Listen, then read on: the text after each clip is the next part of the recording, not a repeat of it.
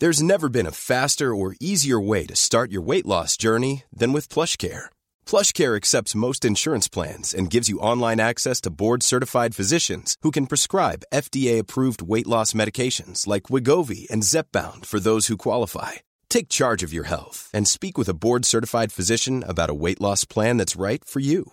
Get started today at PlushCare.com slash weight loss. That's PlushCare.com slash weight loss. PlushCare.com slash weight loss. Ever catch yourself eating the same flavorless dinner three days in a row? Dreaming of something better? Well, HelloFresh is your guilt-free dream come true, baby. It's me, Keke Palmer. Let's wake up those taste buds with hot, juicy pecan-crusted chicken or garlic butter shrimp scampi. Mm. Hello Fresh. Stop dreaming of all the delicious possibilities and dig in at HelloFresh dot com. Let's get this dinner party started. Millions of people have lost weight with personalized plans from Noom. Like Evan, who can't stand salads and still lost fifty pounds. Salads generally for most people are the easy button, right? For me, that wasn't an option. I never really was a salad guy. That's just not who I am. But Noom worked for me. Get your personalized plan today at Noom dot com. Real Noom user compensated to provide their story. In four weeks, the typical Noom user can expect to lose one to two pounds per week. Individual results may vary. This podcast contains discussions of child abuse, sexual repression and sexual abuse, suicide, racism, misogyny, P T S D and P T S D symptoms, and spiritual oppression and abuse, including guilt, shame, and fear. In most episodes, we will be mentioning some of these concepts in a general way without any graphic detail. If any of these topics or other triggering topics will be mentioned in great detail, we will let you know at the beginning of each individual episode, as well as in the show notes for that episode. Long, rolling river of time, you've healed me in too many days. No regrets, no confusion, there'll be no pollution. So thankful I've decided to change my ways. Welcome back to the Leaving Eden podcast. My name is Gavriel Ha-Cohen. And hi, I'm Sadie Carpenter.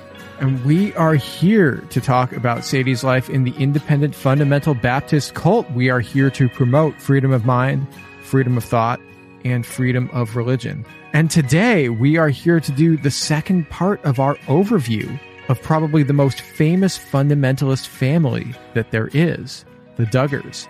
So if you haven't listened to the first part, go and listen to the first part, uh, because otherwise none of this will make sense. Yeah, I agree. Uh, the Duggar family is especially interesting to me because I often use them to introduce my own story. If people don't know much about American fundamental Christianity, they still likely have at least a vague concept of who the Duggars are, uh, because they'll show up on People magazine at the grocery store checkout. Uh, or, you know, if you have entertainment news on while you make dinner, uh, you might hear their name. So the Duggars and the way that I was raised are very similar in some ways, although very different in other ways. Because of the similarities, though, they serve as a really convenient touchstone or jumping off point for my story. Yeah, and so this stuff is kind of interesting to me because how, like, every episode I say, oh, uh, these fundamentalist type groups, uh, like cults and stuff, uh, are a danger to society as a whole. Like, this is a perfect example of this stuff leaking into mainstream culture. And while it's easy to sort of gawk at them, because, you know, they, they are a bit out there. Like, there really is something more nefarious that is going on here and something more consequential that's going on here. But before we get into that, I would just like to say that if this is your first time listening to the show, welcome. And uh, we highly recommend that you go back and listen to our five-part First Family of Fundamentalism series, because that gives a lot of information and, and backstory. So if you enjoy the show and if you support it, Um, you can join our Patreon at patreon.com slash Leaving Eden podcast. Uh, you can recommend this show to your family, your friends, your uh, coworkers. If you want to have uh, more discussion on these topics on this show, you can head over to our Facebook group, which is titled Eden Exodus. Um, you know, every little thing you do helps. Sadie, Would you like to give us just a quick summary of what we talked about last time? Sure. So in part one, we talked about the Duggar family in general, how they rose to fame, their nineteen children, all of whose names begin with the letter J. And then we ended with a conversation about some very controversial child-rearing tactics that the Duggars most likely used on their children and definitely promoted online before they were called out for that.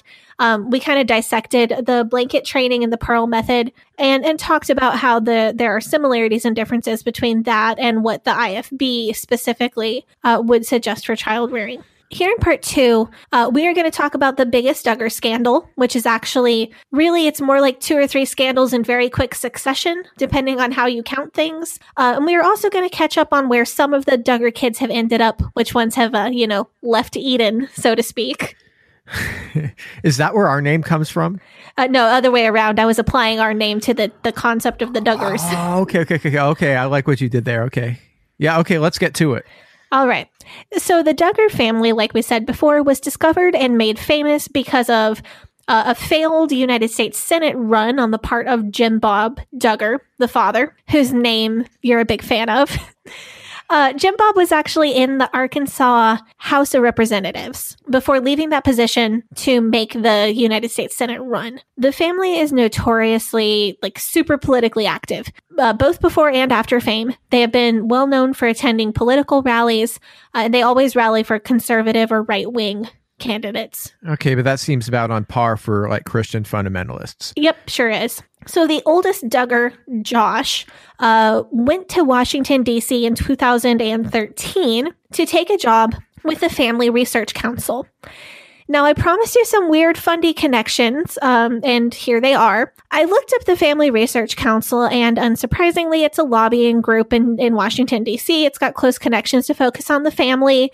Uh, it has sh- some shared board members with Focus on the Family, including, quote-unquote, Doctor Uh, James Dobson, who is not a doctor of anything, who has been on the board of the Family Research Council in the past. Okay, but this seems kind of like it's on par for, uh, like, Washington, D C. That's par for the sure. course. All of these think tanks and, and media groups and lobbying groups, they're all basically just a bunch of revolving doors yeah. for each other. Yep, totally agree. Um, the interesting tidbit that I turned up was, uh, guess which family has been one of the top donors to the Family Research Council for almost forty years now? The Duggars? No, they're spending all their money on having more babies. Uh, I'm referring to the DeVos family, as in Betsy DeVos, who we spoke about in the A C E episode. Oh, you mean the soon-to-be former Secretary of Education? Yes. So her relatives. And I know that the family is really rich and really politically active, and that this shouldn't be that surprising to me. It was really interesting that, like, two episodes so close together, like, I think these will air a month apart, yeah. the A C E episode, and then also this episode, that I turned up the DeVos family's political activism with, like, and this isn't, like, any kind of breaking news. This is, this was real easy to find. Yeah, like, they're they're known to be involved with this. So the DeVos uh, family, uh, most notably Betsy DeVos, the, the soon-to-be former Secretary of Education, we're talking about uh, a few weeks ago in our episode titled The Loch Ness Monster is Actually a Dinosaur. Um, yes. Yeah, something like that. Uh, the DeVos family is also the same people who have put uh, been pushing these uh, A C E uh charter schools, which require government grants and school vouchers to stay open. And the Duggars use A C E to homeschool their kids. And A C E, for those that, that don't remember, is the Christian homeschooling and, like, charter school curriculum that Sadie was educated by. Um, and they taught her that uh, apartheid in South Africa was good. Yeah, I was going to say some air quotes around educated by. Yeah, so like the, the, the Department of Education is pushing for these or was pushing for these, you know, these school voucher programs. And then this is what they're teaching. And then they're also, the people that are running the department are also involved in the, it's, it's very like uh, uh, uh, everybody's got their hands in each other's pockets at the same time kind of thing. Right. And I'm not, I'm not, you know, calling conspiracy or like, I don't know if this stuff is legal. I assume that it's at least, you know, gray area, mostly legal. And, and I don't think this is like some kind of big conspiracy theory or whatever. Although it is possible that the Duggars keep A C E in business with all the books that they buy. because that's a lot of kids. Yeah, that is a lot of kids. But no, it's really interesting to me that the Duggars are super connected to the I B L P, which we talked about last time. Uh, Institute of Basic Life Principles is considerably more strict and more evil, in my opinion, than the I F B at large, uh, which is really saying something. Uh, but it's interesting that the Duggars are so high up in that world, but they are also, uh, you know, one connection away from the DeVos family and James Dobson through this lobbying group. And what surprised me is not that this connection exists, because of course it exists. What surprised me is how easy this was to find. Like, I'm, I like to play journalist when I do these, these episodes, and I really, really enjoy it, but I'm like not, I'm just like a dude with a computer. I feel like the hands of American Christian evangelicalism are so apparent all over this kind of thing. You take literally three seconds and you find it. And I, it blows my mind that more people don't understand that these things are so blatantly connected. Yeah. Okay. So this is something that drives me up the f***ing wall. Yeah. So do you know what the number one most popular anti-Semitic, uh, like conspiracy theory, like that narrative in the world is? So I'm going to take a wild guess uh, and say that it's the, the Jews control the banks and, and control the world leaders thing. Yeah, and you'd be right. Like the the conspiracy theory, like the anti-Semitic, the racist conspiracy theory is that Jewish interests are overrepresented in culture, overrepresented in media, overrepresented in politics because of the undue influence of Jewish money. But look at this here, like right out in the open, we've got absolute fringe of batshit insane fringe Christian fundamentalists who want women to be literal baby factories and nothing else, having what I see, and you know, I'm sure you as well, what I see is having extremely outsized, like outsized influence on the government. Anti-Semites talk about like, oh, there's a Jewish cabal pulling all the international strings of government. Like, this is literally a Christian fundamentalist cult cabal pulling the strings of the U S government right out in the open. I mean, that's what's freaky to me. This is ridiculous. Like, that's what that's what freaks me out, is that it's it's that it's so out in the open, and that we still have people who will, number one, deny that Christians are represented in politics and government. There are people who will go on about the war on Christians and the war on Christianity when it takes literally five minutes to find that that's not true, that, that that that Christians have tons of control in the government. And then, like, there are other people, sometimes the same people, who will just spout this like anti-Semitic B S about Jews somehow controlling everything, when yeah. two seconds of research on government websites and, like, you know, websites that are required to tell the truth will will just We'll take that notion away. Oh my God. Yeah, like, I mean, any study of the Reagan years, the Reagan administration, will show you that uh, Focus on the Family was hugely influential. But like, Focus on the Family, you know, is is extremely uh, religiously and like politically conservative, and like definitely exercises outsized influence on uh, American politics, and does so in a way that, like, despite their relatively small number of supporters, there are many places that are like forced to live by these policies on a national scale because some nutcases like the Duggars in Arkansas think a certain way. Like, it's completely infuriating if you're not a Christian fundamentalist and you're tired of every election being a question of whether or not you're going to be force-fed these fundy shit sandwich for the next four years. So back to Josh Duggar. Yes, let's go back to Josh Duggar, because this is... Well, uh, this is this is going to get a bit a bit dirty. Um, while he's working in Washington, D C, things start to get interesting. So in two thousand fifteen, okay, well, a lot happens. So first, Michelle Duggar draws a lot of ire on the internet because she records a robocall. Oh, f- this lady already. You had me at robocall. Like, I hope she steps on a Lego every day when she gets out of bed in the morning. Oh, you should save your anger until I tell you what the robocall was about. Uh, she records a robocall to support repealing a trans rights bill in a nearby city. There was a use whatever bathroom you identify with and feel safe safe in bill that was passed. So she recorded a robocall trying to get it struck down, which unfortunately worked. Yeah, so I just feel like it's important for us to say that on this podcast, we unequivocally support the rights of transgender people, and we believe that discrimination against the L G B T Q community is immoral and wrong and backwards. You don't have to agree with us, uh, but this is one thing that I am not going to uh, hide my opinions about or be quiet about in any way. No, we we, we you shouldn't. This is, this is like, there are things that I kind of soften my words on for this podcast, and this is not one of them. Uh, we support, love, and believe trans people, as well as supporting the entire L G B T Q community. I'm getting too mad to talk, right? So Michelle gets in quite a bit of hot water for this, deservedly, and uh, T L C has had about enough of it. So there are petitions circulating to cancel nineteen Kids and Counting. But this is the sort of thing that like reactionaries will glom onto and be like, why are you making me the victim for exercising my religion? Preventing someone else from doing something is not exercising your religion, folks. Presenting, preventing yourself from doing that thing is exercising your religion. So like we talked about this in our episode that was all about anti-Semitism, where there's a lot of Christians that feel like one of the central pillars of their faith, of their religion, is to like teach them to be galactic buttholes.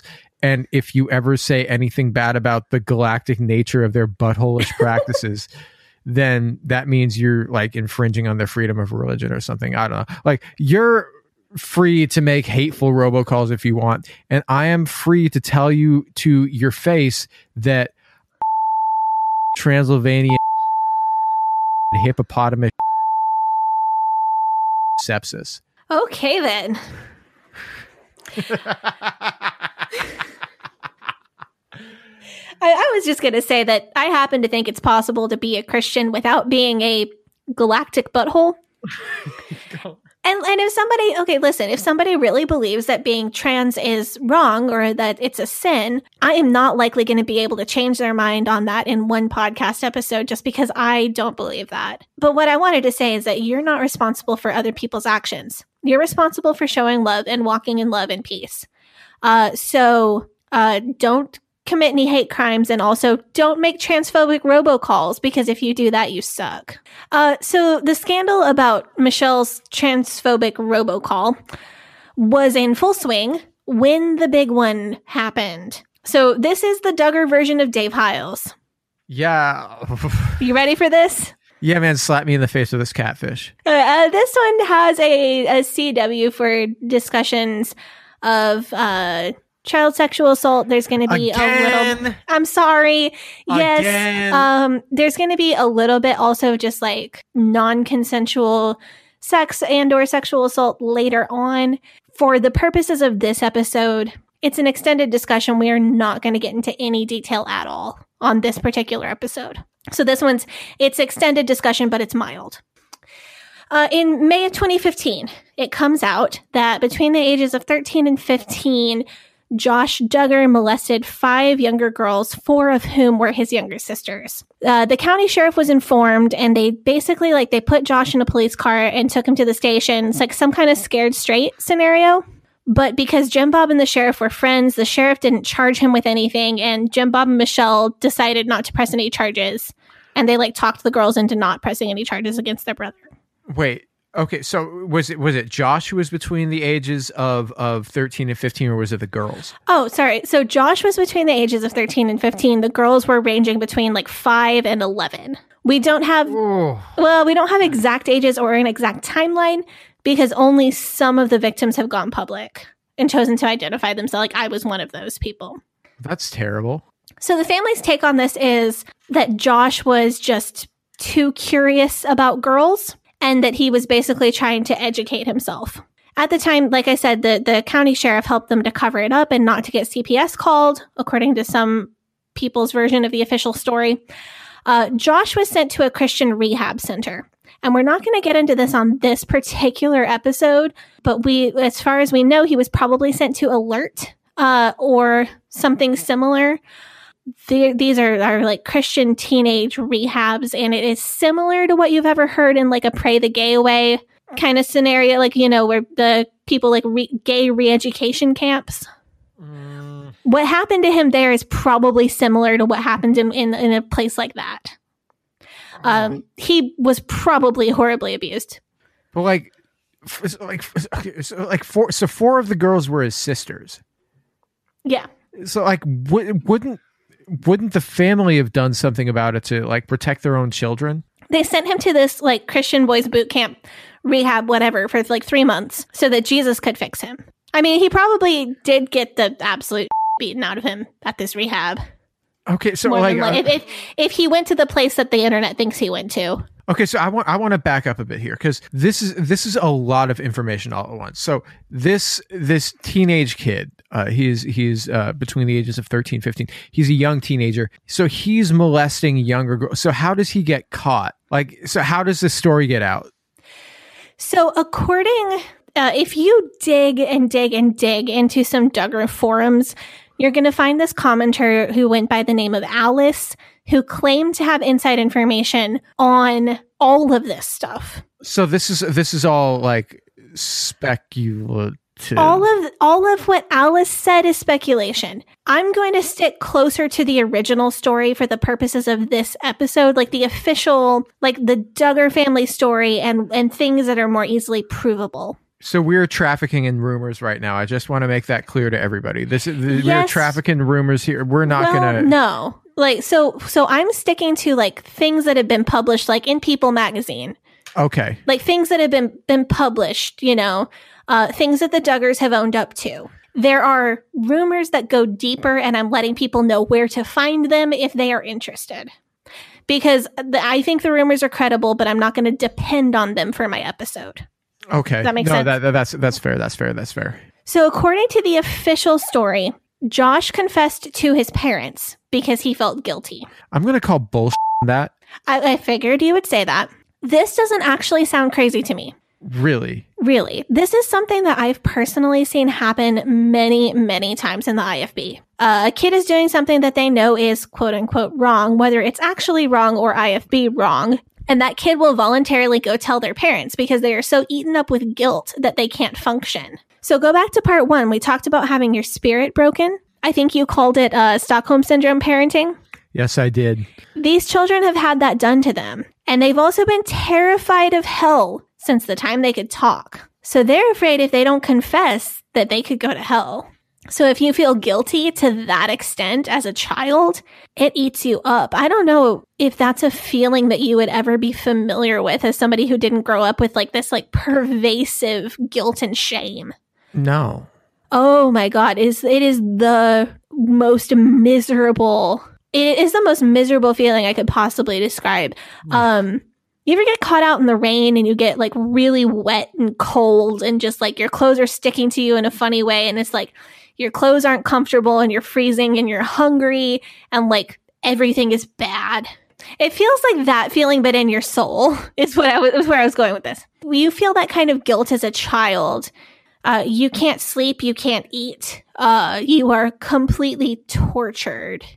It is the worst emotional feeling to be eaten up with that kind of guilt and shame as just a little kid who can't understand like where this guilt and shame is coming from. Mm. So you will eventually tell on yourself to get relief from that kind of emotional pain. Josh is committing these acts, right? He's he's he's a young teenager, right? Right. Yeah, so he's he's presumably had very little, if any, sex education. Uh, probably zero, yeah. He is definitely brought up in an extremely, you know, difficult environment. Like, you know, we talked about in the last episode with these people literally beating their infant children with rubber hoses. I'm not going to go and say that this behavior from him is normal. And I'm not going to pretend like he didn't know what he was doing. But given the circumstances of his upbringing and like situation, it's not completely unexpected that something like this would happen. You see what I'm saying? Yeah, no, I, I don't think you're completely off base here. Yeah. And like, it's, it's the sort of thing like somebody, like, I don't think that it's the sort of thing that somebody should be like going to jail for, like, but it's, uh, and like you were saying the, about the sheriff being involved, this is not the sort of thing where I feel like the sheriff should be involved, in, like the police should be involved in general, because it's like a, a kid. It's the sort of thing where they should, you know, be like getting him to a, a child psychologist, like getting him the therapy that he needs so that he can work out these issues, like what's going on here. I, I think that's a, a very valid point. I mean, it's not that it's not that Josh did nothing wrong. No, I'm, I'm not saying that he because, did nothing wrong. I'm just I know saying, you're like, not. Yeah. Yeah, because he was old enough to know better and to know that what he was doing was wrong. But uh, children do things that they know are, is wrong. Like and and uh, I know thirteen to fifteen is on the old side to refer to somebody as a child. I mean, that there, there is like a sliding scale depending on maturity. There isn't like a hard line of you're an adult now and like suddenly you're responsible for your, like, for me, no. See, no, I agree. And also like thirteen to fifteen, um, and this kid is also purposely developmentally stunted by his parents. To, to my conclusion would be the same as yours. I would not have wanted this kid sent away to juvie. Like, I would have wanted him having twice weekly, twice weekly meetings with a proper psychologist, uh, as well as his victims having help as well. That, this, that's the other thing, like, Like we've talked about the the concept in Christian fundamentalism about men being unable to control their desires. And like this is also purity culture. So like these girls have now had their psyche damaged by like purity culture and having this happen to them within purity co- culture. So basically everybody should have been in counseling and C P S should have been keeping an eye on this situation. Yeah. This family takes these events that are happening as signs from God, maybe not as as punishments from God, but like, you know, how they used birth control and then blamed that for the miscarriage. And then they took that as a sign that they shouldn't use birth control. And then, and like that sent them on this whole, like, no birth control, got to have a million kids, you know, and never sleep tilt. Mm-hmm. So you would think that like something as monumental as their young teenage son molesting five younger girls, they would see this happen and think, hmm, maybe we ought to take a step back from this. Maybe we ought to have another look at the environment in which we are raising our children and how that might not be conducive to them growing up in a sound manner, because right now this is putting our kids in danger. Unfortunately, no, because remember we talked about the belief that children have a sin nature. The Duggar parents Uh, most likely just looked at this as like, our child is a sinner, and because he's a sinner, he does bad things. And once again, Christian fundamentalists declare institutional problems to be individual moral failings in order to protect the institution. And also to protect the man in the situation.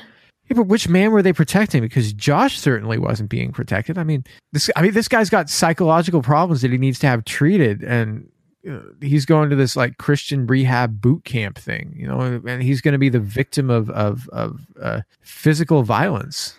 Uh, you don't have to worry about psychological problems if you don't believe in them. And also uh, they probably, these people are assumed to believe that physical violence is good for children based on the, you know, the blanket training and all of that. Ugh. But so you want to hold on. This story does get way worse and, and just the twists and turns in this one. Anyway. So this past abuse scandal breaks, and this is like something that's been, it's like almost ten years past. And Josh comes out with a statement, and basically he's, what he says is, it's to the effect of, I, I was young, I'm sorry, I've made my apologies, and I've been on the right path since then. Josh's wife, Anna, uh, who we talked about in the last episode, she makes a statement to say that she knew about this before they were married, which is interesting, and there's a lot of speculation about, did Jim Bob tell her? Did Jim did Jim Bob tell her father? Like, how did she know about this? But that's neither here nor there. Uh, she says that she knew about it before they were married. She says that she loves him and that Jesus has fixed him. Even Mike Huckabee comes out with a statement. Apparently, he was connected with Josh through the Family Research Council somehow. Uh, and Mike Huckabee says that Jesus has fixed Josh and that he's a good guy to work with. Wait, so Mike Huckabee is like, he's the guy that ran for president all those times. Yes. For some unexplainable reason, he felt like he was qualified to speak on this issue, and he felt like his opinion was important. Okay, well, you know what? This isn't the first time that I've seen Mike Huckabee intentionally associating himself with literal child molesters. Because if you go onto YouTube, you can find videos of him playing bass for Ted Nugent on Cat Scratch Fever. Ew, Ted Nugent, he's like one of the top non-I F B people that I hate. Okay, you want to know something wild about Ted Nugent? Probably not, but go ahead. Okay, so Ted Nugent, and this is true, Ted Nugent legally adopted a teenage girl so that he could take her, like, with him over state lines and not have it be illegal because she was underage. Oh, God, I always forget about that one. This guy is a Jack Scott level asshole. Like, have you ever heard his song Jailbait? I think once. I, I do try to avoid his music just as a matter of principle. Okay, for anybody listening, Ted Nugent has a song called Jailbait that is literally about him having sex with a thirteen-year-old girl. Like in the song, it specifies that the girl is thirteen Ugh. years old. Like also at the end of the song, there's a line where he's offering to share this thirteen-year-old girl with the police officer who is arresting no. him. No, no, no, no, no, no. It's atrocious. And you can find videos of Mike Huckabee playing bass guitar with this guy on Cat Scratch Fever, which is also a very un-Christian song. Ugh, that is that is just gross. Yeah. Um. So even with Mike Huckabee's ringing endorsement of Josh Duggar, advertisers start pulling out of nineteen Kids and Counting very quickly. Uh, the network stops airing reruns, and then eventually they do cancel the final or the eleventh season of nineteen Kids and Counting. Uh, the show depended on this like squeaky clean image, and that image was just too tarnished by what Josh had done. The illusion of this perfect family was destroyed. So the show gets canceled and everybody's kind of trying to move on. And just a few months later, oh God, the Ashley Madison credit card breach happens. You remember this? Oh, I yeah. So Ashley, Matt, that was the dating website for uh, the, the, for like dating website for cheaters. Yeah, for like for having affairs. Yes. Uh, so guess whose credit card was in the Ashley Madison breach? Was it David Hiles? You know what? Somebody, please. We've got to have a listener with a Tor browser. Please, somebody check that. I was thinking actually though of Josh Duggar, who spent about a thousand dollars maintaining two different accounts, including once having paid a two hundred fifty dollars guaranteed affair fee. Wait, so if you pay two hundred fifty dollars, they guarantee that you will have an affair? Yes. That is an excellent value for money. I mean, talking about value, it's refundable. So if you don't have the affair, you get your money back. That is, really? that is I mean, yeah. That is. You guys hear that? This is an uh, this is an advertisement for no, Ashley Madison. No. two hundred fifty dollars. No. You'll, no, absolutely not. This is not an advertisement for Ashley Madison. um, no, but but this is a, this is a somebody look up David Hiles on on the breach. We website. Might be on there. Who knows? Oh my God, I would be surprised if he wasn't. Uh, anyway. He's probably on there eight times. Well, Josh Duggar was on there twice. One of them had his real picture. One of them didn't. The sad thing was it here, him with a mustache, him with a goatee. No, it was no, it was just him looking like a Duggar. No, I'm saying like like the fake one. The fake oh, one. No, it, the fake one was the first thing that comes up when you Google random guy, I think, or was at the time. Uh, and it's a picture of a guy in a Hatebreed shirt, which I take personal offense to because I actually really like Hatebreed. Oh. Um, hate, do you know Hatebreed? No. Hatebreed is like a, like a grind, not grindcore. Um, it's a, Hatebreed is a, is a metal band. It's like a very, very like rough and screamy sound, but they have the most like positive, uplifting lyrics. Interesting. Like their lyrics are like, if I control myself, I control my destiny. Like, well, it's just like positive. Yeah. It's like positive, uplifting stuff. It's just like in a really screamy voice with really dissonant music. I was going to say that um that, that Josh Duggar's uh, uh, Ashley Madison pick was him with like a mustache and a sombrero named like... No, like the glasses that have the fake nose and the mustache on them. Yeah, like uh, named like Jose Dugaro or something like that. My God. No. Uh, the sad thing... I mean, what what was Anthony Weiner's uh, fake online? It was it Carlos Danger. The the sad thing is that, that his wife was currently pregnant when he was running around D C with his like Ashley Madison accounts and his fake OkCupid profile. Okay, but to be fair, if it's anybody named Duggar, there's a seventy percent chance that their wife is currently pregnant. Okay, this is legit. I, but I do I feel bad for her because that's a terrible thing to have happen in a committed relationship. Like, much less in, in her position. Like, that's that's rough. Um, in that world, this is just about the worst thing that could ever possibly happen to her, like, in yeah. existence. Josh Duggar is basically the Duggar's version of David Hiles. Yeah. So the Ashley Madison breach happens, and Josh comes out with a statement that he's going to rehab again for his pornography addiction, which is how they decided to frame this. And interesting and uh, interestingly enough, he ends up at a Reformers Unanimous home, which is strange for a couple of reasons. You go for it. Uh, the Duggars follow the I B L P, and that organization has facilities similar to Reformers Unanimous. Okay, so what's Reformers Unanimous? Oh, sorry. Uh, Reformers Unanimous is R U is the kind of the common abbrevi- abbreviation. It's the I F B answer to Al-Anon. Like it's a it's an I F B faith-based addiction recovery program, and it's not directly descended. So it was not started at First Baptist Church of Hammond.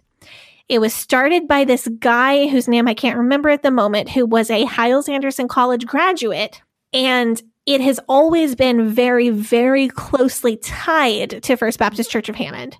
Many churches in the I F B, specifically the Hiles-Anderson camp of the I F B, have a Reformers Unanimous meeting, and it functions just like a, an Alcoholics Anonymous meeting.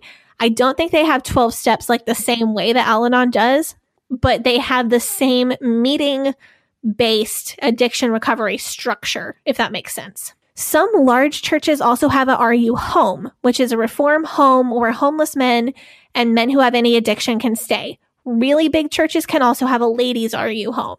These homes keep their residents to a really strict schedule. So they get up at five thirty in the morning, they do manual labor, they clean the facilities, they eat in the cafeteria, and they're allowed, like once they've been in the facility for a month or two and they've proven themselves, they're allowed to go work outside the facility.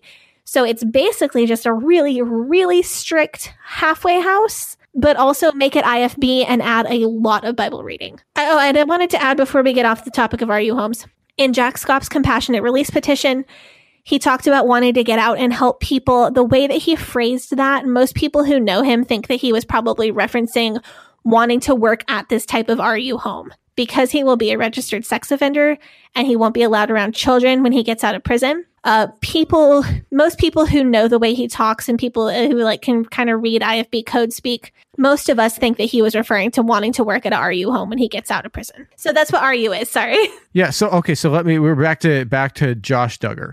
I'm going to take a wild guess like uh, about what happens next. And my guess is that he declares himself to be changed and saved and then gets accepted back into the family and the church and his wife, who he cheated on, you know, with, with open arms. That is pretty much the narrative of what happens. And then he cheats on her with somebody else. Yeah, except for he hasn't gotten sh- caught cheating on Anna since they got back together when he got out of the R U home. The cheating scandal actually came up while he was still in the recovery, while he was still in the R U home. Was it something that happened when he was in the R U home, or was it no. like...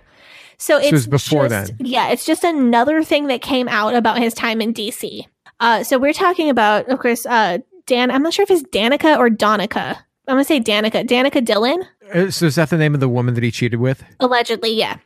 So she is a porn star who had some performances at a strip club in Washington, D C. At that club, she claims that she gave Josh Duggar six hundred dollars worth of lap dances. Ooh.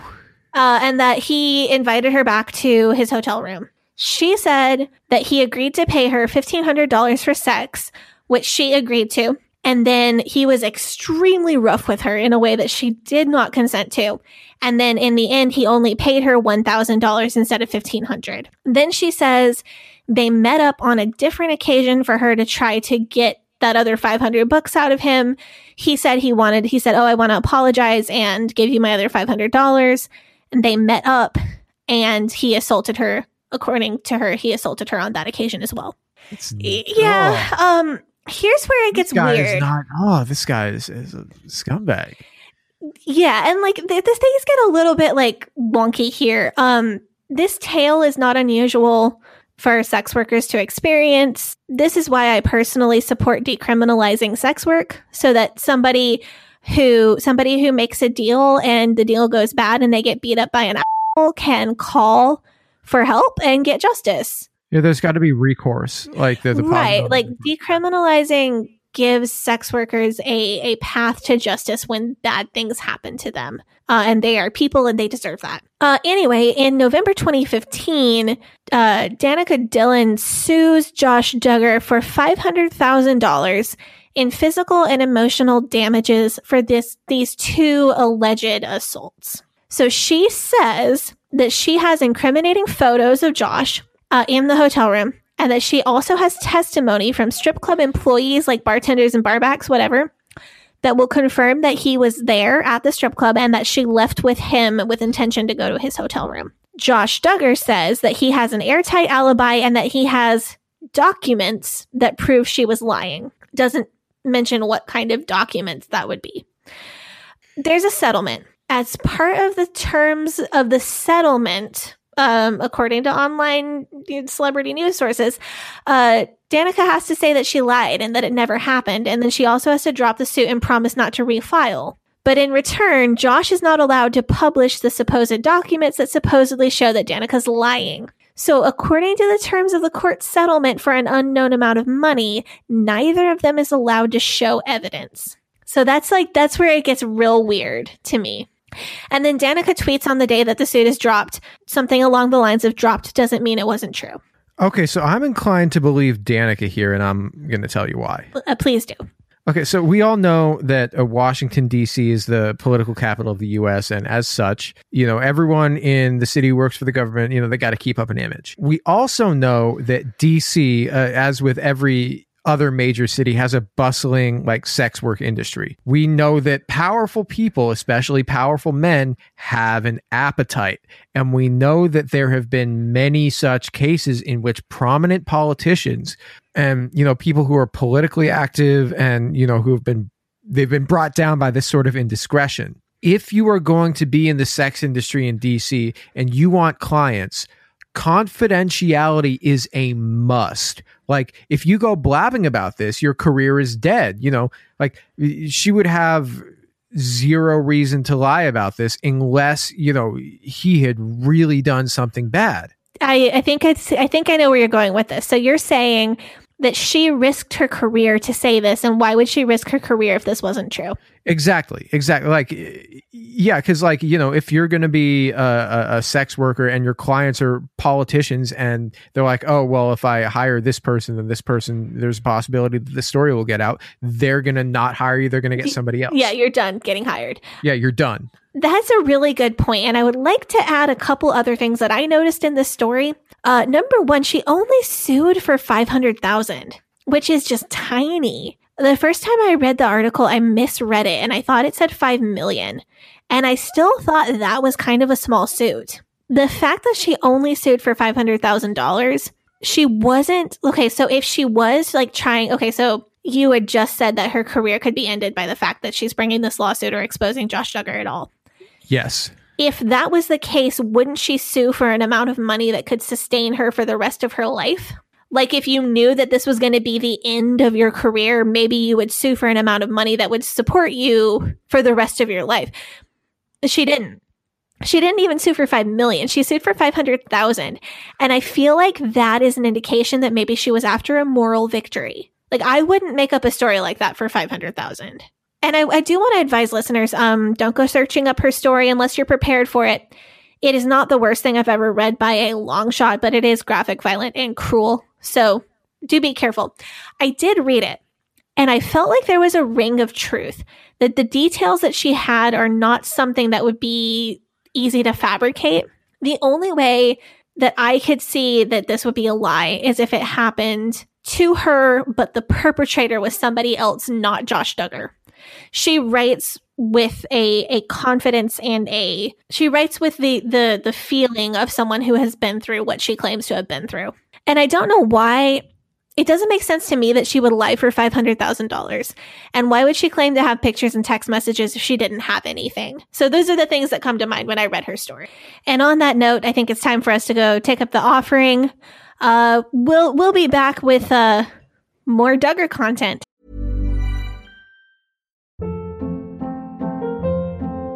Hold up. What was that? Boring. No flavor. That was as bad as those leftovers you ate all week. Keke Palmer here. And it's time to say hello to something fresh and guilt-free. HelloFresh. Jazz up dinner with pecan-crusted chicken or garlic butter shrimp scampi. Now that's music to my mouth. HelloFresh. Let's get this dinner party started. Discover all the delicious possibilities at HelloFresh dot com.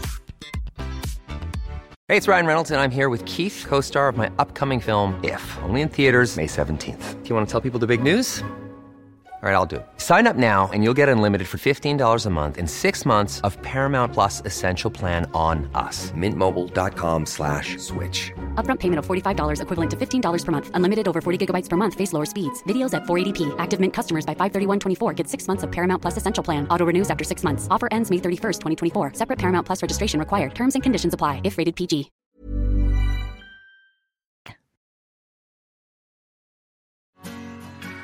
Hey, Sadie here. If this is your first time listening to the Leaving Eden podcast, make sure you go back and check out episode fifty-seven. It's a primer episode for new listeners. That episode tells my personal story and gives you all the terms and information that you'll need to know going forward. Also, check out our cult true crime series, The First Family of Fundamentalism, so that you can get the whole cult story. If you like our show, you can support us by joining our Patreon, where we have extended and uncensored episodes as well as other bonus content available. You can also join in the discussion in our Facebook group. That group is called Eden Exodus. Tell a friend, tell a family member, tell your worst enemy. The Leaving Eden podcast is a fully independent podcast, and we really appreciate your support. Now, back to the show. Okay, uh, we are back uh, uh, to this show, um, and we were talking about uh, Josh Duggar and his uh, various... Uh, illegal and, and immoral... Illegal, immoral uh, transgressions. Yes. So, uh, like we were talking about, Josh went to the R U home for months, and this whole porn star scandal uh, came out while he was in the R U home. And I think he was in, I think he was in there for like nine months. Uh, he was a much longer stay. And then he eventually came home saying that Jesus fixed him.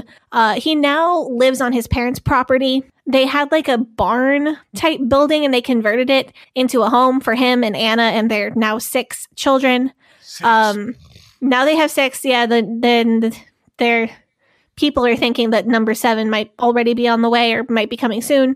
Josh has earned a permanent nickname of sex pest because a British tabloid referred to him as that, and it stuck. Uh, so if you see references to sex pest Duggar, that's who it is, which I think is hilarious. And and a lot of people think that that Josh lives on the Duggar family compound because Jim Bob doesn't trust him and wants to keep an eye on him and make sure he doesn't destroy the family reputation any further. Uh, nineteen Kids and Counting, after it was canceled, it was rebranded as Counting On. So it's more of a focus on the older Duggar sisters as they marry and have children of their own. And Jim Bob and Michelle are more background. They like they they're the grandparents. They're not the focus of the show anymore. But, but is Josh still in it, or did they cut him out entirely? T L C will not allow Josh to be on screen or in any episodes. Uh, his wife and children are, and people can mention him, but he can't be seen or heard on camera. Okay, so they basically sidestepped all of the scandals and are sanitizing it by cutting out all of the people who are a bit skeezy. I mean, more or less. Um, there was a special where some of his sisters who were victims of the first scandal spoke to Megyn Kelly. Okay, so I'm genuinely curious about what they had to say about that. It seems like they were being pretty open. Um, they talked about how what he did was wrong, but they've chosen to forgive him and move on.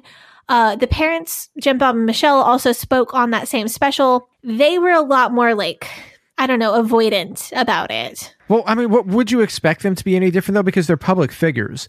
And so there's that sort of pressure on them. Plus, like, they've made very specific choices in the wake of the scandal, and those choices definitely had fallout. So, like, that's not really something that you can back down from. Right. So, and I think, like, the Duggar parents realized that their their reputation was permanently damaged and that there's nothing they're really going to be able to do about that except for let their older daughters have the show. Side note, Jim Bob does apparently still control all of the money for Counting On. Well, he is the patriarch. Yeah, as well as ref- as well as um, you know, royalties and and pay for nineteen Kids and Counting, like reruns, uh, and then he doles that out to his adult children. And if they don't do what he says, he doesn't give them give it to them. So that's fun. Wait, wait, wait, wait, wait, wait, wait, wait, wait. Okay, we'll go back to that later. Sorry. um. So the Duggar's youngest child, I'll kind of finish the chronological bit here. Uh, the Duggar's youngest child is now almost eleven. Uh, actually, by the time this releases, she will have turned eleven. The, the oldest daughter, Jana, still lives with the family. And I know we talked about parentification in, in part one. The rumor is that Jana does most of the parenting for the remaining kids at home now, which makes, uh, there's no way to prove it, but it makes a whole lot of sense. there are just constant rumors about who Jana might be courting. But so far, she has never announced a formal courtship. Uh, there was this one guy who everybody thought was going to marry Jana Duggar. And that is an interesting story for a couple of reasons. In late two thousand seventeen, a mystery man started appearing in Duggar family Instagram posts. He's seen eating at restaurants with the family. He's seen at one of the youngest daughter's birthday party at the Duggar family house. And like by this point, I wasn't following the Duggars as closely because I had kind of moved out of the cult and was like in like trying to, you know, heal and, and do better. So I didn't see this on the Duggar Instagram. I didn't see in magazines that started to speculate who this guy was and if he was potentially Jana's boyfriend. But I did know that this guy was hanging around the Duggars because I was friends with him on his private Instagram. Because it turns out the guy who was causing a major media frenzy and the most positive media attention that the Duggar family had gotten in years was actually somebody that I had known since he was about fourteen. Okay, so I frequently make like Jewish geography jokes, like we all know each other, but you guys actually all know each other. Yeah, this is actually a really good example of that. So Caleb Williams is this guy's name. The media eventually tracked it down. Uh, and he is the grandson of a well-known I F B and I B L P pastor whose name is S M Davis. So I honestly cannot imagine like trying to marry into this family. Oh, weirdly, lots of people have. Well, obvious. Like, I mean, there's tons of these people and they all get married at eighteen or nineteen. A lot of them marry other people who are just as fundy as the Duggars themselves. Like they marry into other similar families who just have like eight or nine kids or don't happen to be as famous. So, it, I mean, it's like the purebloods in Harry Potter. Like Not, when, you know, when they were yeah. at the, um, at, at Sirius Black's house and they found the family tree on the wall and he's like, oh, you're literally related to everybody. Yeah, that's, that's not a bad analogy. So this dude, Caleb, and his brother, Josh, they start posting on their personal Instagrams, uh, a lot of Instagram pictures with Duggar kids. Like one that I remember specifically is some Duggar girls were giving him a haircut. And this is not I have no confirmation for this. Based on what I saw on his personal Instagram, I think he was living on Duggar property somewhere. Like there are several side buildings and like additions onto the house, like like multiple little like mother-in-law suites and like that kind of thing around the Duggar house. The Duggars live in like the world's biggest McMansion. It's a really ugly house. Um, but I think Caleb and Josh Williams, you, you should Google it. But I think Caleb and Josh were staying on the compound somewhere in one of their like side buildings. I know that Caleb was working for Josh Duggar, and it's unclear like what he was specifically doing. Uh, could have. Oh my been... God! I just googled this house. This thing is. Oh, it's is it is hideous. A, it is a truly hideous house. Yes, this is atrocious. No, you're right. What on earth? Like it's like this. Semicircle. It, it needs. I feel like it should have a moat around it. Yeah. Well, it, it has like a five mile driveway, I hear, but I haven't confirmed that. It, anyway, Caleb and Josh, uh, or Caleb and Josh Williams, were working for Josh Duggar, um, probably selling used cars. Jim Bob gave Josh Duggar one of his used car dealerships to try to get him back on his feet. So we know that Caleb and Josh Williams were hanging with the Duggars a ton, and that they were trusted, like. Caleb was used to post pictures of, of him holding the baby Duggar daughter, Josie, all the time, like cuddling with her on the couch. Like I've seen all of this on the on his Instagram photos. So we know that they had like a position of real trust within the Duggar family. Uh, but Caleb denied, denied, denied that he was ever dating or courting Jana. So like none of this is particularly weird yet. Why, why have they even got this guy around, though? Uh, he's like I'm there? about to get he's just there. And I think that there is a reason for this. So th- this isn't weird yet. Where this gets weird is a few months later, Caleb Williams is arrested for sexual assault against a minor in his home state of Illinois. Ah, uh, why again? Yeah. I should have I I should have seen that coming. I'm oh. To be honest, um every oh. This one was this one was difficult for me because I knew Caleb when he was a kid. Like a little kid. you know, like a young teen, like a junior higher. So Caleb was, was labeled kind of rebellious as a kid, which meant he had a somewhat of a mind of his own outside the I F B ways of child rearing. But Caleb was friends with my brother. So we would visit his grandpa's church, S M. Davis's church, every year for fine arts competition. And like Caleb and my brother would hang out. He didn't come off as evil. Like, honestly, he just seemed like a kind of rambunctious kid. And, and like, I literally, I knew him when he was a kid. And it, that would, it hurt. Like, it really hurt for me to, like, see him turn into an evil person who would hurt, you know, harm somebody else like that. Yeah. I mean, in college, like, there's always guys, like, you know, I, when I was in college, there would always be guys who were like, oh, I think you, you this guy seems pretty cool. And then somebody tells you, oh yeah, that dude raped my friend. And they're like, okay, well, I guess I can't hang out with him anymore or like talk to him. And that always sucks because you like think you know somebody. Yeah. And, yeah. Mm. And I think like I was so conditioned to be wary of older pastors because growing up I F B, you never know who's going to be the next guy with a scandal.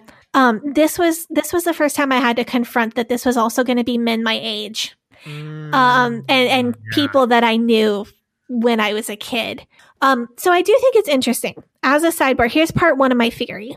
Caleb's grandfather, S M. Davis, is really well known within the I F B and the I B L P. He had an entire website about how to fix rebellious kids and teenagers, and he would sell these like C Ds and D V D programs. Um, and it, and I will I will link the web archive on that. It's very um, it's both terrifying, triggering, and hilarious. It's it's very interesting the way that he phrases he phrases it like an infomercial, uh, but it's about how to, you know, how to fix your kids. Um, so how to beat them into submission. How, yeah. Uh, also how to like psychologically trick them in, into submission. It's great. Davis is also known for his teaching on courtship, like being a big courtship proponent. So I think the Duggars were probably pleased to have some of his fundy famous grandspawn hanging out on the compound with them. And it's my opinion that they would have loved to marry Jana to either Caleb or his brother Josh. But the thing is that, that Caleb went to jail for that sexual assault. His brother has also been involved in some criminal activities that were not related to sexual assault. And neither one of them ended up in a courtship, you know, Caleb or his brother. So it seems like S M. Davis' plans did not work so well. And it's been shushed that these two are his grandchildren because they have a different last name. And I definitely feel like he has been working to hide his relationship to his two grandchildren. But anyway, I think the reason that they were there to begin with is because their granddad is I B L P famous, and Jim Bob wanted to marry one of his daughters to like the son of like the grandson of a favorite famous I B L P preacher. Um, so you're from, say you're from a family that's all about courtship, but you are like a bit of a rebel, and you've got like uh, you've got a mind of your own. Like, not enough to leave the cult in your culture, but like, because, you know, that's all you know, you know, you, but like enough that you're going to really like raise some eyebrows. Is there sort of a rule that you don't get set up unless you are a good kid and not a rebel? Like at Hiles Anderson College, like, like what you were talking about, like the top tier of students, like the most uh, uh, in with the administration always had the better dating prospects. I didn't grow up in the courtship world, so I couldn't say for sure.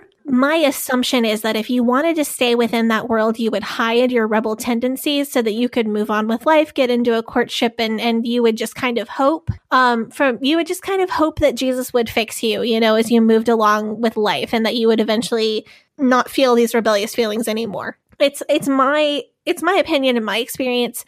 You either bend to the system eventually or you get out eventually. Like you either just surrender, which is the I F B term, or give up, which would be our term. Yeah. Uh, you either give up or you get out. Like eventually you can't take it one way or another. So basically they were just having this guy around and it's like funny name dropping almost. Yeah, absolutely. Yeah. So again, this is just my theory. I feel like the Duggars thought he might be an advantageous match for one of their daughters. However, I also suspect that Caleb was not voluntarily sent to work with Josh Duggar. I suspect that he was sent away to try to fix him for the crimes that he had been doing and to get him out of the state so that maybe he wouldn't be prosecuted.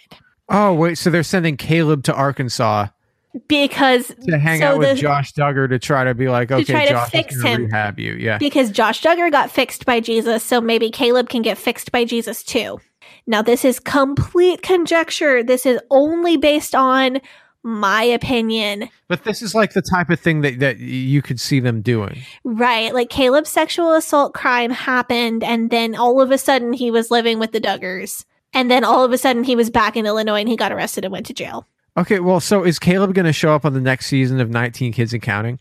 Uh, rebranded to Counting On, but uh, Caleb is out of jail now. I don't think he'll ever step foot on Duggar property again. They have deleted all pictures of him. All pictures of the Duggars are gone from his Instagram, uh, and they have never mentioned a word about him since he got arrested in twenty eighteen. Like, they've never even acknowledged that he ever lived on their compound, hung out with their daughter, or worked for their son. Like, not a word. It's like he didn't exist. Yeah, they are. They don't want anything to do with scandal again. The end of the story is that Jana still isn't married. Uh, she stays at home. She helps her parents take care of the youngest children.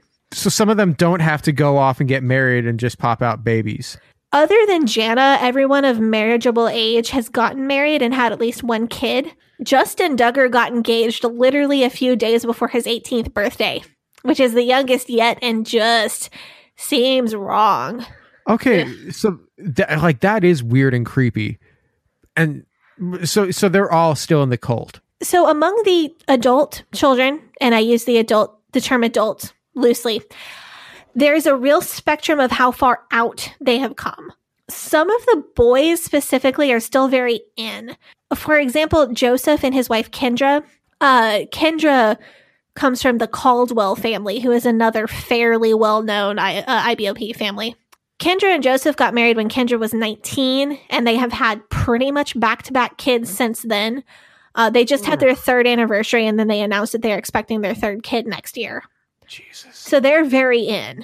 Uh, and Kendra has mentioned, like, n- not enjoying being pregnant, uh, but she's doing it anyway because, you know, Jesus reasons, I suppose. Hashtag save Kendra. Oh, yeah. Kendra seems like a real sweetheart. Like, I feel like she's got a real sweet personality that she's hiding, and it's sad. Um, most of the adult daughters, however, have married men who immediately slipped into a less strict way of life as soon as they were legally married. So what it looks like from the outside is that they would, like, act very strict and, like, very severe so that Jim Bob would let them marry his daughter. And then, like, as soon as the papers, as, as soon as the ink's dry on the marriage certificate, they cut and run. Okay, so it's like the sort of thing where if you're like, oh man, I'm tired of living under my dad's crazy rules, I'm gonna go get married to literally anybody, and then just like, yes, like, let's go get pants, like, right now, give me uh, uh jeans for my wedding shower. Yes. So all of the adult sh- daughters are still very strict Christians. Uh most of them have been photographed in pants, and several of them are more like non-denominational. uh Jill in particular has come a long way. Jill married this guy Derek Dillard, who was originally very unpopular among the Duggar fandom because he got just, like, on the show, he was not portrayed well, which is interesting because as he was not portrayed well on the show, Derek has been known for some really bad and ill-informed takes about trans people. Um, I don't know if you know who Jazz Jennings is, but she's a young trans girl who has, or maybe still has, or at least had, her own reality T V show. I've heard the names, the name Jazz Jennings. It's uh, it's vaguely familiar. Okay, so she has she has a, a show of her own. Uh, Derek attacked her on Twitter, and she was like fourteen at the time, so that was a pretty bad look for Derek. Yeah, cyberbullying transgender teenagers is never a good look. Really not, especially if you're like a grown ass man. Yeah, um, you have better things to do with your time, and and yeah. So Derek has had some don't attack kids on Twitter. Come on, man. Derek has had some some some less than flattering moments, but he was also portrayed badly on the show.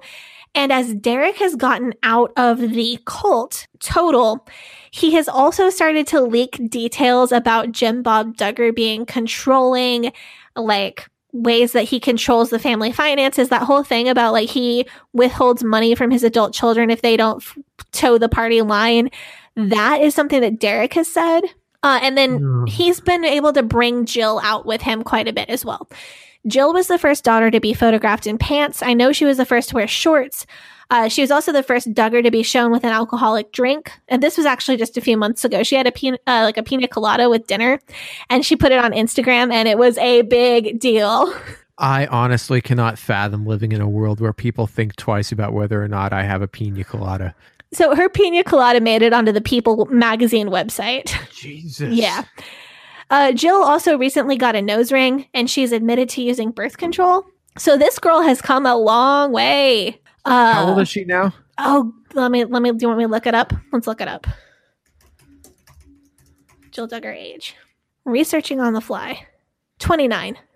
twenty Okay, so she's like our age. Yeah, she's our age, and she's been through literally so much. Okay, so Jill is twenty-nine, Jess is twenty-eight, and Ginger is twenty-six. So you and I would be between Jessa and Ginger in age. Oh, anyway, uh, Derek and Jill said in a recent video that they still believe that being gay or being trans is a sin. Um, so basically what they said is something that, uh, honestly, I might have said seven or eight years ago. Uh, along the lines of, like, I believe that God loves gay people. You know, I believe that gay people can still go to heaven, but I do think that it's a sin. Okay, so something that's, like, not as hateful as, like, burn them all, but, right. like, also not great and still low-key kind of hateful and super patronizing. Exactly. But but I wanted to point out this is very much something I could have said eight years ago. This is probably something I did say eight years ago. Uh, so we are... I am personally super hopeful that these these two will keep on growing. It's a process. Yeah. Yeah. So, I mean, that brings me to another question, though, because I like I genuinely want to know the answer to this, because like if, if I hear people talking about stuff like this, like my brain immediately shuts off. It's like if I start talking about Formula One racing with literally anybody except for my four friends who I know who are into Formula One racing. But when you look at people who are watching the show, like, are these people who are watching the show who are like fringe Christians who are like seeing themselves represented, or are they people who are just watching because they want to make fun of these weirdos? So I, I think there are both types, although maybe less fringe Christians, because a lot of those types of people don't have T Vs. Uh, there are lots of hate work, hate watchers and snark watchers, like people like me. Like, I have a soft spot for the Duggars. Uh, because I identify with like their with their background. That's something I'm familiar with, but I also still want to poke fun at the dumb things they do. And then there are also like, I don't know, like cute Midwestern moms and grandmas who just think all the babies are cute, because they some of the Duggar kids do make really cute babies. Um, you and your story, you, you so you were the daughter of a pastor, so you were very much brought up in the public eye, at least you know in your congregation. Like, you understood from a young age that like that there's going to be a lot of eyes on you. Sure. Um, Beverly Hiles called the pastor's family the goldfish bowl because she felt like somebody was always watching her. Yeah, I mean, as Neil Peart would say, living on the lighted stage approaches the unreal for those who think and feel. Yeah, very much so. There would be pressure on you to make sure that you were acting properly at all times because of how it will reflect on your family. And I guess, you know, if your dad's a public figure, he's a pastor, he's a public figure, there's not much that you can do about this. I mean, that's just what he does for a job. But this here, like this, this thing that's going on, this isn't a side effect of like the dad's career. Th- what's going on here is a completely different level. Like, this is orders of magnitude more famous and more scrutinized than you were. And because of their upbringing, you know, being so much like even more fringe than yours was, there is so much more pressure on these kids to act and behave and not go off the message and not embarrass anybody. Yeah, these kids were effectively child stars, just like, I mean, just like anybody, Macaulay Culkin or or Shirley Temple or, or whatever, I, Judy Garland. I guess Jim Bob, uh, Jim Bob is like Joe Jacksoning them. Yeah. Mm-hmm. Sure. That's that's very. Yeah. I mean, that's that's what he's doing, you know, withholding them. Like, I control the money. I control what you do. I control what you say. If you do something that I don't like, you don't eat. Like, yeah. And we will see um, some of the coaching of the younger kids you can see on the show if you're watching real carefully. Like, you can see them being told to smile all the time. And like, they have little code words for like, you're not smiling enough and you need to smile, like when they're on camera. And you can catch that. Uh, and you have to think about... That's got to be mentally... Ex- for a child, that's mentally exhausting. Yeah, but that's something that, like, many I F B children go through. Just, like, it's probably just when they're at church or, like, at a church function. It's just not, like, all the time their whole life, like the Duggars. Uh, and you do have to think, though, like, how much is there that we don't see? And the adult children of the Duggars, they do take a lot of flack sometimes on, like, the forums and the Facebook groups for, like... They've never had a job, but all of them seem to kind of want to be influencers and not really work. Uh, Derek has a job, and I think Joyanna's, who is it? Joyanna or Jessa that's married to Austin, whichever one of them is married to Austin Forsythe, uh, that guy has a job. But a lot of them like don't really have real jobs. But also, like, can you really blame them? I feel like they were set up for this by their childhood. Yeah, what I find unconscionable is that these literal children have been made into B-tier, like, child stars simply because of who their family is. And, like, because of the nature of their family. Like, they're literally just, like, almost, like, manufacturing more child stars. Like, if you grew up in this environment, like... And what what would you do if you want privacy? What would you do if you're fourteen and you don't want to be on T V? Like you're fourteen and, and you don't want like and, and you've got bad acne and you don't want anybody to see you, or you're seventeen and you don't want millions of people speculating about who you're gonna get married to in a year. And you're showing up in People magazine and you're being pushed in a certain direction by your family and everyone you know. And if you go down that road, like literal armies of people on the internet are just going to show up and say mean things about you? I think I think the, you know, the under eighteen Duggars are probably shielded from that pretty effectively by their parents uh, because they don't have um, unfiltered internet access the way that normal teen they don't have phones the way that normal teenagers would. Yeah, but they've got to know. Yeah, and I do try to stay in groups that don't say anything bad about the under eighteens, just the ones that are grown and have made their own stupid decisions like Sex Pest. But you're right. Like these kids didn't ask to be a poster child for their religion or for their parents. Like, I, I think what you're getting at is they get all the nastiness of being child stars, but they also have to follow all these religious rules. Yeah. And that, that must be really difficult for them. Yeah, sure. And like, I get that. I like, I, but like, I mean, you may not be in, in these groups where they like, talk about like the children, anyone who's under eighteen, but like these groups do exist in a lot of places and people will say stuff about these kids. Like these groups will like, they'll say stuff about these teenagers who have never had a single choice in their whole life. Right. Um, Jesus. What, what sucks is like people will talk if they stay by the party line and people will talk if they, if they diverge from that. And that's a big part of why I wanted to do this episode, because people need to understand that when these kids take a while to break free or when they make questionable choices, when they do get out, like there's a reason. Like I don't like what Jill and Derek have to say about L G B T Q people. I don't agree with it. I don't like it. But I don't blame them. They were literally brainwashed into believing that. Now, if they just let it go ten more years and they don't learn or grow or take any further steps to do better, uh, then I can blame them. But I can't blame them now. They are literally still deprogramming themselves, which is an incredibly hard thing to do. Yeah, and here's here's another question, right? So uh, Duggars, they got nineteen kids, right? Yeah. They got nineteen. So what? Here's a question. What percentage of the population is part of the L G B T Q community? Like what? What per? Like it's it's got to be like, you know, what, ten, twenty percent, more, less. I, I don't think- know. I, I don't know. I would, my gut says ten, but let's find out. Because it's it's it's a not it's it's a not insignificant number of people. Yeah. Uh okay, three point five percent of adults in the U S identify as lesbian, gay, or bisexual. Uh, a third of a percent identify as transgender. And this is from a Williams Institute, U C L A School of Law Williams Institute survey. Okay. About nine million Americans. I mean, that's a lot of people. So that's like, so three and a half. So that's like uh, five percent is one in twenty. So there's greater than, than fifty percent of fifty percent odds that mm-hmm. one of their kids is, is L G B T or something.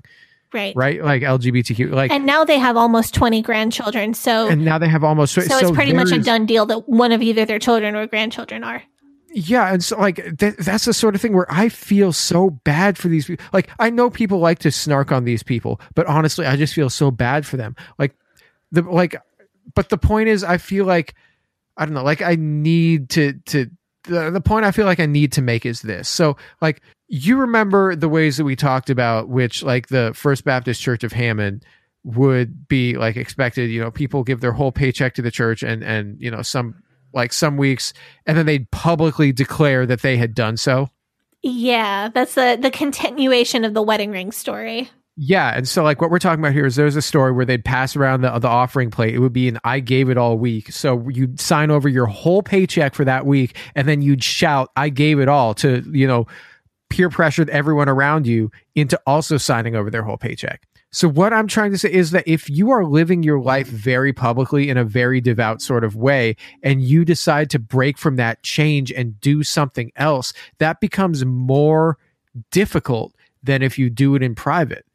So it's just like, you know, if you had terrible opinions and you tweeted them like eight years ago, and somebody goes back and digs up all those tweets and then uses them against you, I mean, maybe it won't be effective. You could be like, I said that eight years ago. I don't think that now, but it will feel massive to you. It's the nature, like the public nature of this show is another way in which they can control people. And to me, this reads basically just as like even scaling up all of these tactics that Jack Hiles was using in order to keep people under his control at First Baptist Church of Hammond. It's relevant because it's the same fake it till you make it expectation. Uh, the same idea that you're always supposed to be smiling and happy, the same level of control.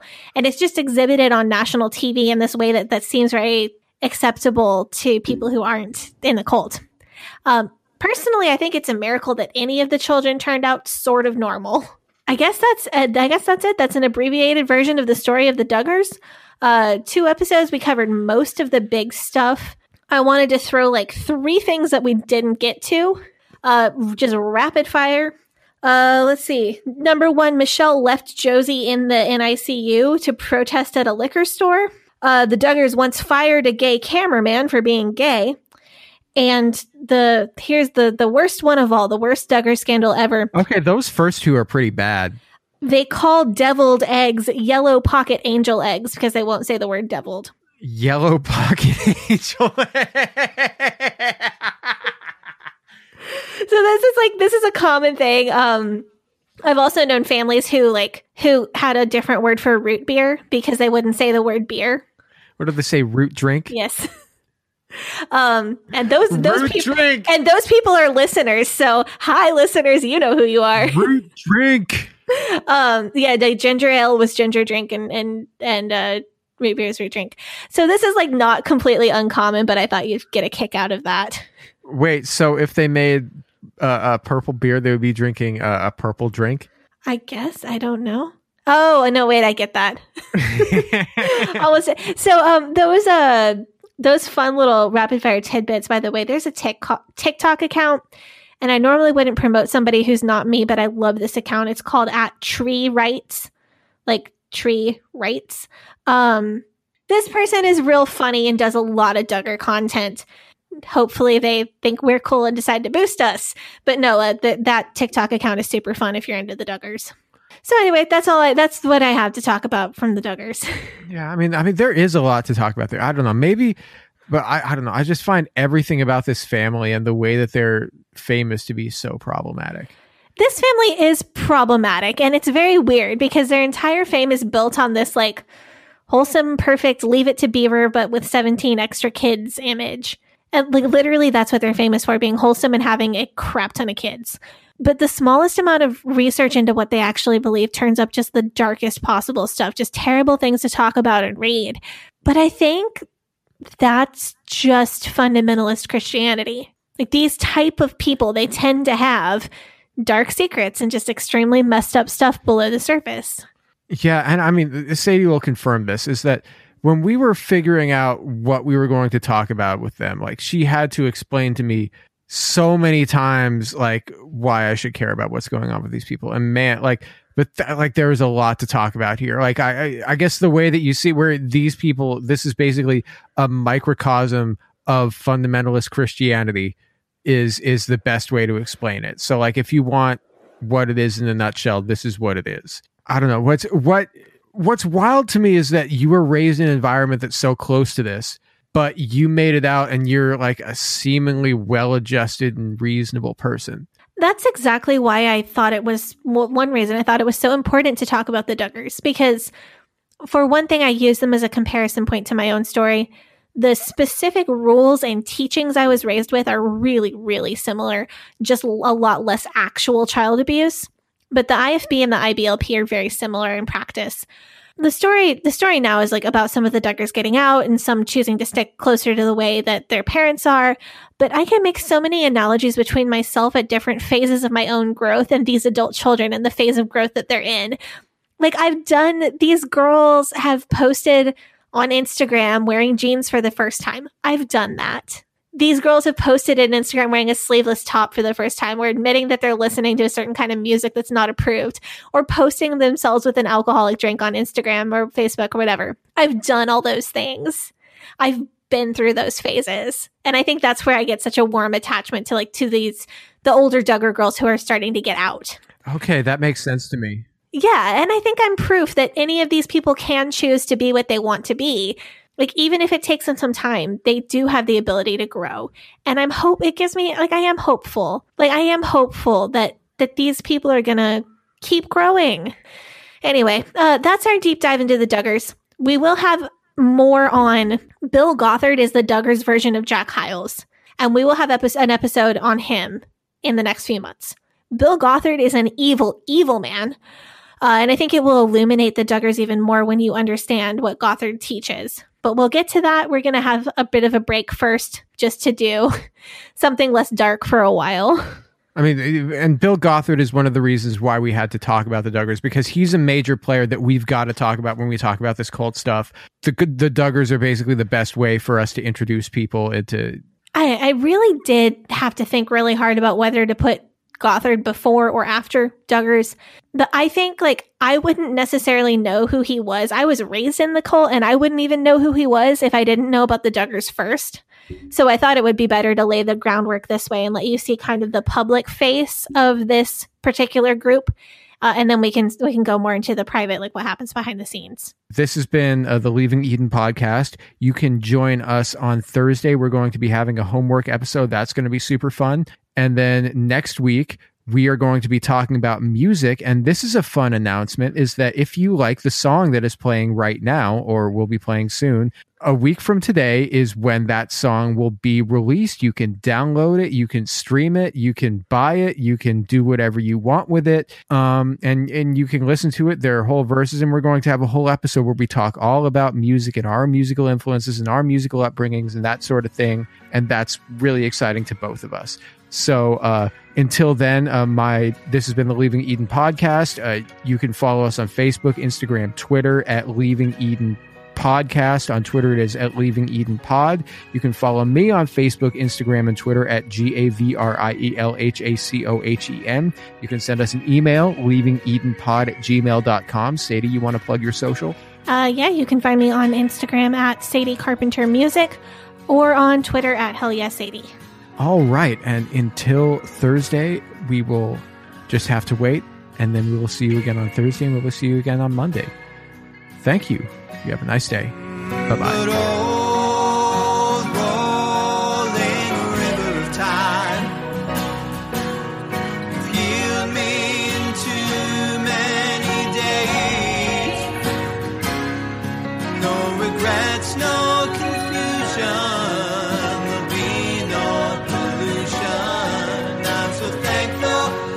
Decided to change my ways. I'm so thankful I decided to change my ways.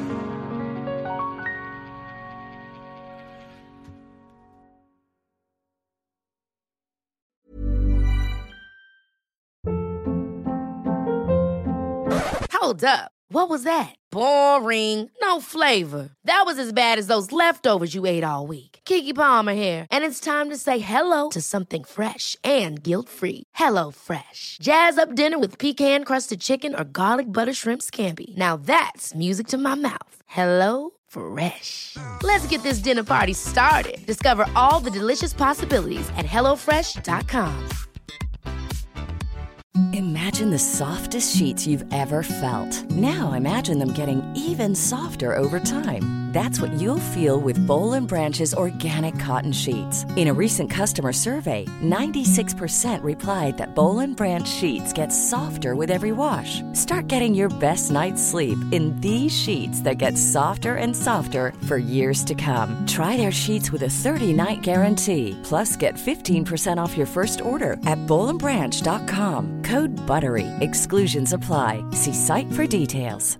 Hi, I'm Daniel, founder of Pretty Litter. Did you know cats tend to hide symptoms of sickness and pain? I learned this the hard way after losing my cat, Gingy. So I created Pretty Litter, a health monitoring litter that helps detect early signs of illness by changing colors, saving you money and potentially your cat's life. Pretty Litter is veterinarian developed, and it's the easiest way to keep tabs on your fur baby's health right at home. Go to pretty litter dot com and use code ACAST for twenty percent off your first order and a free cat toy. Terms and conditions apply. See site for details.